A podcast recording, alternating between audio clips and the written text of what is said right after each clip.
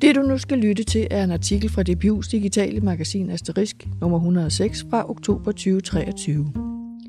Artiklen hedder Seksualundervisning anno 2023 er langt mere end krop og biologi. Den handler om den obligatoriske seksualundervisning i den danske grundskole. Den har fejret 50 års fødselsdag, men mens den på papiret er i god form, ser det anderledes ud i praksis. Men hvorfor er det så svært at undervise i sex? Tre forskere giver deres bud på, hvad der skal til for at skabe en tidsvarende seksualundervisning, hvor eleverne både lærer at forholde sig til egne rettigheder og grænser, at se seksualitet som en kilde til begejstring, og at agere i et samfund, hvor krop, køn og seksualitet fylder stadig mere. Artiklen er skrevet af Eva Frydensberg Holm og indlæst af mig, Lisbeth Hartmann. Artiklen kommer her. Hvordan finder jeg ud af, hvilket køn jeg identificerer mig med? Er min krop okay? Og hvordan mærker jeg, at mine grænser er overskrevet? Vi lever i en tid med flydende kønsidentiteter.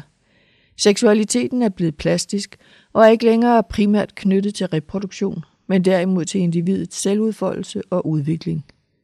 Og familieformerne er langt mere mangfoldige end tidligere. Samtidig så buner internettet med porno, og sociale medier skaber nye udfordringer. Med blot et klik kan man dele og videresende nøgenbilleder, og gennem filtre og andre effekter skabes der skønhedsidealer, der kan være svære at leve op til. Børn og unge vokser op i et samfund, der er karakteriseret ved kompleksitet og mangfoldighed. Hvor grundskolens seksualundervisning for år tilbage primært havde fokus på at forebygge graviditeter og sexsygdomme, skal den i dag også klæde eleverne på til at navigere og forholde sig kritisk, både on- og offline. Og den skal udvikle elevernes forståelse for seksualiteten som en ressource og en kilde til begejstring. Det skal den blandt andet gøre ved at udvikle den enkelte elevs kritiske sans og kompetencer til at fremme sundhed og trivsel, samt elevens engagement, selvtillid, livsglæde og identitet, som det hedder i Børne- og Undervisningsministeriets fælles mål for seksualundervisningen fra 2019. Men ser man på evalueringerne af sundheds- og seksualundervisning og familiekundskab, som faget korrekt hedder, ser det ikke så godt ud. Meget få skoler lever op til målene og gør, hvad ministeriet gerne vil have, fortæller Christian Gravgaard, der er læge og professor ved Seksologisk Forskningscenter på Aalborg Universitet. Fælles mål lægger op til en seksualundervisning, der er kritisk, konstruktiv og frigørende.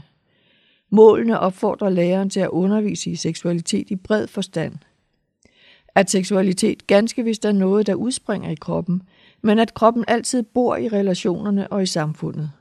Altså en biopsykosocial tilgang. Men på mange skoler fokuserer undervisningen fortsat på krop, biologi og risikoforebyggelse alene, siger han. Christian Gravgaard var en af initiativtagerne til den store undersøgelse Projekt Sexus, der i 2017-18 undersøgte den danske befolknings seksuelle erfaringer og samspillet mellem sundhed, livsstil og seksualitet. Undersøgelsen bekræftede, at der er en tæt sammenhæng mellem vores generelle sundhed og trivsel og vores seksuelle liv. Desuden viste den, at 95 procent af de 15-25-årige danskere har modtaget seksualundervisning i deres grundskoletid, men at godt 4 ud af 10 vurderede, at de ikke havde kunne bruge den til noget. Seksualundervisning er et timeløst fag, og det er ifølge Christian Gravgaard en af årsagerne til, at det står så skidt til med seksualundervisningen i grundskolen. Ideen med at gøre faget timeløst var oprindeligt, at det skulle være et tværfagligt anliggende, men i stedet falder faget mellem flere stole, og det er blevet tilfældigt, hvem der tager ansvaret for det. Hvis nogen overhovedet. Og ofte er lærerne ikke klædt på til at undervise i faget. Seksualundervisning tilbydes kun som et frivilligt kursus på læreruddannelsen, og der er heller ikke mange lærere, der kommer på efteruddannelse, forklarer Christian Gravgaard. Når lærerne ikke er klædt på til at undervise i faget, og måske ikke engang kender til dets formål, så er det nemt at forfalde til en lidt kedsommelig form for undervisning, hvor man udelukkende snakker om krop og risiko. Om sikker sex, sexsygdomme og uønsket graviditet. At seksualiteten også er et sprog, vi kan tale med andre mennesker, og en kilde til glæde og begejstring og en ressource i vores liv, det bliver til gengæld trængt i baggrunden, siger han. Selvom seksualundervisningen først blev obligatorisk i 1970, har man talt om seksualitet, køn, krop og familieliv lige så længe som vi har haft en skole i Danmark. Den har ikke været formaliseret og skemalagt, men man har haft seksualbelæring siden den danske skolestart i 1814. Helt frem til 1970'erne bar undervisningen dog præg af advarsler, formaninger og løftede pegefingre. Hvis man skal skære det ud i pap, så var seksualundervisningen sigte meget længe, at eleverne, og specielt pigerne, skulle lære at sige nej, mens drengene skulle lære at holde deres farlige drifter i ave, fortæller Christian Gravgaard. Efter Første verdenskrig tog diskussionen om skolens rolle i seksualbelæringen dog for alvor fart, fortæller Christian Gravgaard. Spørgsmålet om mindreåriges seksuelle sundhed blev nemlig et centralt spørgsmål for periodens kulturradikale. Bevægelsen havde det frie og frisindede menneske som, en, som sin mærkesag.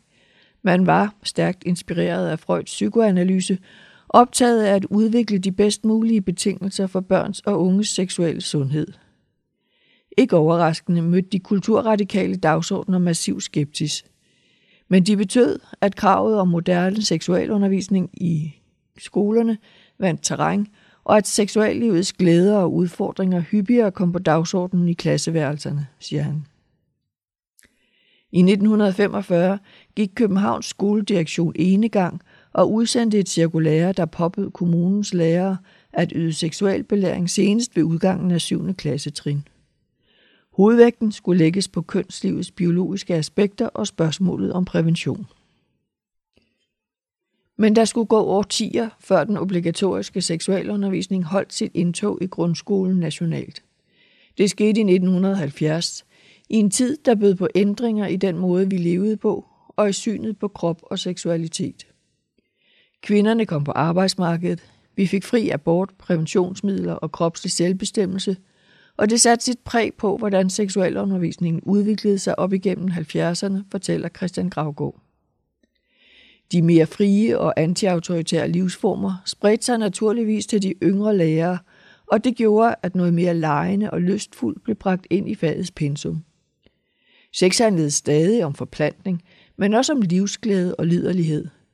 Det ser man tydeligt i en klassiker som Ellebelle Bollebogen, som udkom i 1973, og som var fuld af sanselige og meget eksplicite illustrationer, fortæller han.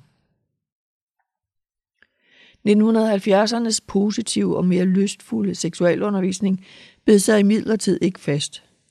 Blandt andet skabte 1980'ernes fokus på HIV og AIDS ifølge Christian Gravgaard en formaningspædagogik med fornyet fokus på smittespredning og følgerne af ubeskyttet sex. Men også i dag er seksualundervisning arena for en togtrækning mellem de to traditioner, hvor en konservativ tilgang med fokus på forebyggelse – trods intentioner om det modsatte, mange steder vinder over det, Christian Gravgaard kalder den kulturradikale eller positive tilgang, eller ja-traditionen. Seksualitet er en menneskelig ressource, en vigtig identitetsskaber og en kilde til fællesskab, og noget, der udvikler sig livet igennem. Det er på høje tid, at seksuel undervisning får den tilgang, siger han, og forklarer, at den positive tilgang udspringer af WHO's forståelse af sundhed, hvor sundhed ikke blot er fravær af sygdom, men derimod en tilstand af fysisk, mental og social trivsel, trods kriser og belastninger.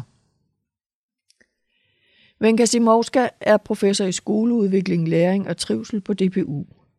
Hun har igennem mange år forsket i kritisk sundhedspædagogik og er medlem af Børne- og Undervisningsministeriets Advisory Board – for den nationale indsats for styrkelse af sundheds- og seksualundervisning og familiekundskab i folkeskolen. I perioden 2022-2024 skal de udvikle lærematerialer og didaktiske værktøjer, der kan hjælpe lærere med at integrere seksualundervisning i alle fag. Hun peger, ligesom Christian Gravgaard på, at det på papiret ser godt ud med seksualundervisning i Danmark, med gode mål og vejledning til lærerne i fælles mål – men at det halter i praksis. Og ligesom Christian Gravgaard mener hun, at god seksualundervisning anno 2023 skal sigte langt bredere end krop og prævention. Det handler også om relationer, grænser, identitet, rettigheder og respekt. Verden ændrer sig, og det skal selvfølgelig reflekteres i undervisningen, siger hun. Hvor seksualundervisningen tidligere skulle opdrage nye generationer til at overtage samfundets bærende normer og værdier, skal eleverne jævnføre fælles mål i dag lære at møde mangfoldighed med anerkendelse og respekt. De skal lære at reflektere over og vurdere normer og rettigheder vedrørende krop, køn og seksualitet, og i fællesskab at kunne udfordre normer, der opleves for snævre. Det fordrer, ifølge Venka en normkritisk pædagogik, hvor man undersøger og synliggør normerne og forholder sig kritisk til, hvordan de både kan privilegere og marginalisere. Hun refererer til den hollandske professor i pædagogik Gert Biesta for at forklare, hvordan man kan skabe en sådan kritisk seksuel undervisning. Biesta taler om uddannelsens tre forskellige dimensioner, nemlig kvalificering, socialisering og subjektivering. Men mens kvalificering handler om at tilegne sig viden og færdigheder, handler socialisering om at blive indført i samfundsmæssige normer og have adgang til sociale fællesskaber. Subjektivering handler om, at man er i stand til at overskride de herskende sociale regimer og handle ansvarligt i mødet med andre, der er forskellige fra en selv. Pointen er, at god undervisning rummer alle tre aspekter, men at balancen oftest tipper over til fordel for kvalificering, og til en vis grad også socialisering. Det gælder ikke mindst for seksualundervisningen, siger Venka Simovska. Skal de to andre dimensioner prioriteres, må man ifølge Venka Simovska give eleverne mulighed for at møde forskellighed og invitere dem til kontinuerlig refleksion over det anderledes. Det er ikke noget, der kun skal foregå i klasselokaler. Seksualundervisningen skal finde sted i alle skolens mange rum og fag i det daglige møde med andre børn og voksne. For eksempel taler vi lige nu meget om regnbuefamilier, og at nogen har mange forskellige forældre. Men det afspejler sig ikke på for eksempel Aula, hvor der kun er én mor og én far. Skolen må forstås som et sammenhængende økosystem, hvor en bred vifte af faktorer kan virke henholdsvis fremmende og hæmmende for seksualundervisningen, siger hun og fremhæver desuden, at den handlingsorienterede undervisning, hvor eleverne får øvelse i at iværksætte handlinger, der skaber forandring, bør stå centralt i undervisningen. Konkret foreslår hun at bruge den didaktiske model IVAC, der har været brugt internationalt til at skabe deltagelses- og handlingsorienteret undervisning inden for sundhedsundervisning. Også Christian Gravgaard peger på, at det er vigtigt at inddrage hele skolen for at skabe en vellykket seksuel undervisning. Der må være overensstemmelse mellem det, der foregår i klasselokalet, og det, der foregår på skolen generelt. Seksuel undervisning er en fantastisk mulighed for at tale om seksuelle og kønslige spilleregler på skolen. Hvis man i seksualundervisningen diskuterer inklusion og mangfoldighed, nytter det ikke noget, at man så kommer ud i frikvarteret og oplever mobning i forhold til krop, seksualitet og kønsidentitet, siger han og understreger, at det derfor er vigtigt, at seksualundervisningen er integreret i hele skolen, og ikke noget, der kommer drøbvis eller udliciteres til eksterne kræfter. Mange steder er den eneste seksualundervisning, der foregår, knyttet til uge 6, som organisationen Sex og Samfund hvert år inviterer til og også laver undervisningsmateriale til. u 6 er en god opfindelse, fordi den betyder, at de fleste skoler i hvert fald én gang om året forholder sig til seksualundervisning. Men den risikerer også at blive en sovepude. U6 bør kun være en indgangsport til det, der skal foregå på skolen resten af året, siger han. Kirsten Hylgaard er filosof og lektor på DPU Aarhus Universitet.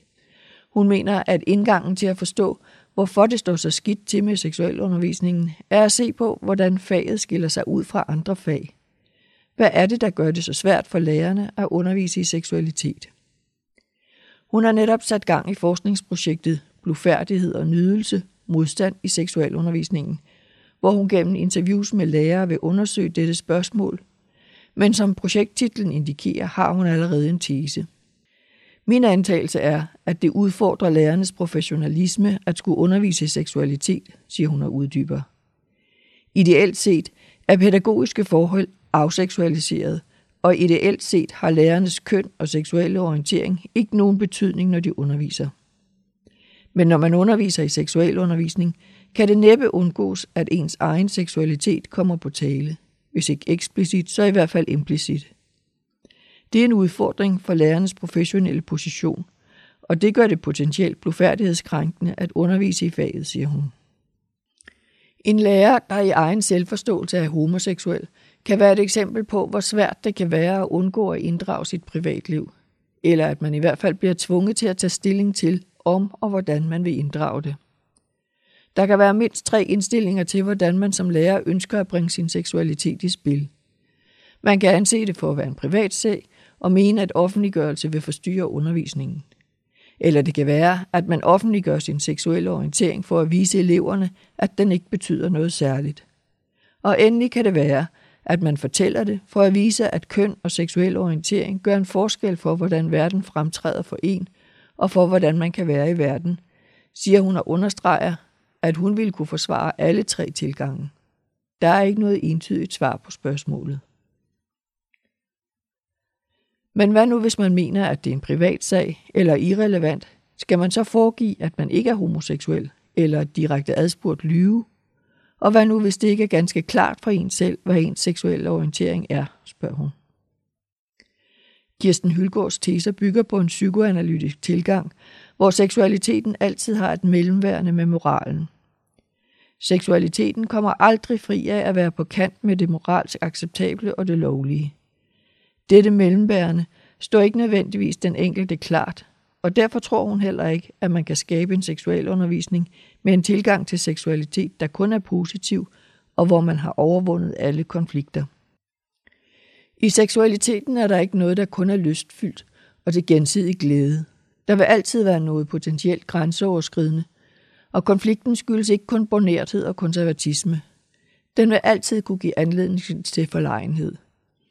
En betingelse for at forbedre seksualundervisningen må derfor være, at man anerkender, at ingen, hverken lærere eller elever, kan have et uproblematisk og transparent forhold til egen seksualitet, siger hun, og fortæller, at hun i første omgang har afgrænset sit forskningsprojekt til udelukkende at fokusere på lærerne. Vi må anerkende, at lærerne er blufærdige, og at de har gode grunde til at være det.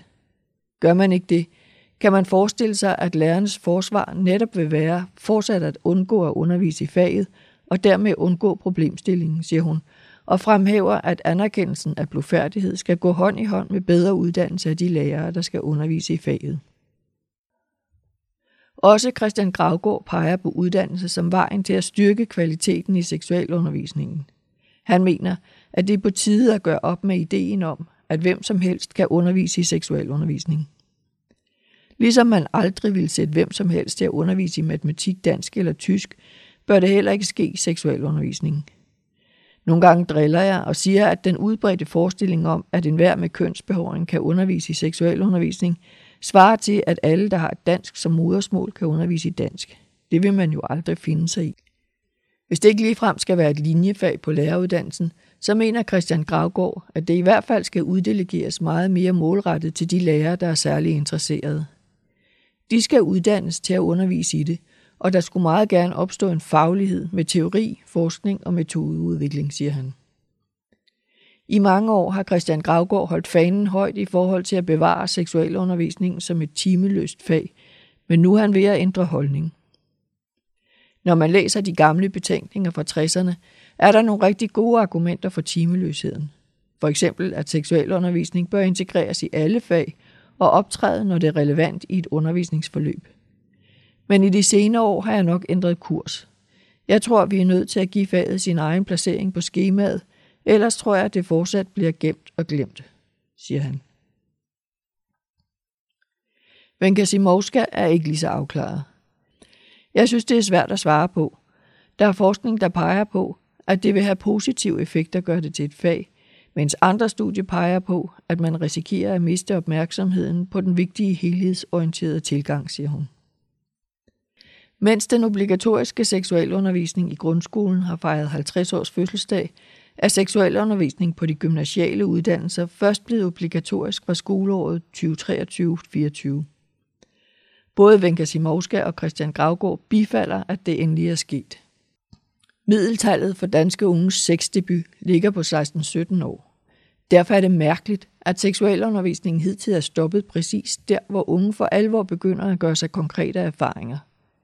Jeg tror, gymnasierne kan komme til at spille en meget vigtig rolle. Lige nu holder jeg vejret, for jeg oplever, at der er en stor velvilje blandt gymnasielærerne, men også at der hersker stor forvirring. Vi skal sørge for, at vi bruger et halvt århundredes grundskoleerfaringer klogt og taler åbent om, at intentionerne var gode, men at en del også gik galt, siger Christian Gravgaard. Og så skal gymnasielærerne gøre sig klar til at møde elever, der mangler basal viden, fremhæver han. Der er nok mange lærere, der tænker, at nu kommer der nogle elever, der har grundlaget i orden, for de har haft seksuel undervisning i ni år. Men mange af eleverne mangler basal viden om f.eks. kroppens anatomi og sexlivets funktioner, fordi undervisningen har været så mangelfuld. Venka Simovska peger på, at selvom relevansen vil være større for eleverne, når de kommer i gymnasiet, øges kompleksiteten i elevernes liv også. Det kan udfordre seksualundervisningen. Deres sociale, digitale og seksuelle liv er mere komplekst og fyldt med tvivl, usikkerhed, lyst og nysgerrighed. De benytter allerede alle mulige andre kilder til at finde information og viden, men kvaliteten af denne viden varierer enormt. Spørgsmålet er, om lærerne er klar til udfordringen, og om gymnasierne kan skabe et tillidsfuldt, relevant og deltagerorienteret læringsmiljø. At seksualundervisning er nu 2023 er langt mere end krop og biologi, understreges af, at unge gerne vil have nydelse, følelser og seksuelle relationer til at fylde mere i undervisningen. Det er der ifølge Kirsten Hylgaard flere internationale undersøgelser, der peger på. I sit nye forskningsprojekt har hun allieret sig med phd studerende Ditte Dyrgaard, der netop undersøger, hvordan man kan sætte nydelse på skoleskemaet. Ifølge internationale studier kan inddragelse af nydelse som tema i seksualundervisningen have en positiv effekt på elevernes seksuelle sikkerhed, viden og sundhed. Vores projekt skal bidrage med viden og vejledning om, hvordan lærerne kan gribe denne vigtige del af seksualundervisningen an, siger Kirsten Hylgaard. Det var artiklen Seksualundervisning anno 2023 er langt mere end krop og biologi fra Asterisk nummer 106, oktober 2023. I den skrevne version af artiklen, som du kan finde på dpu af UDK Asterisk, er der en beskrivelse af den model, IVAC, som er omtalt i artiklen. Der er også et par forslag til videre læsning og informationer om de tre forskere. Tak fordi du lyttede med.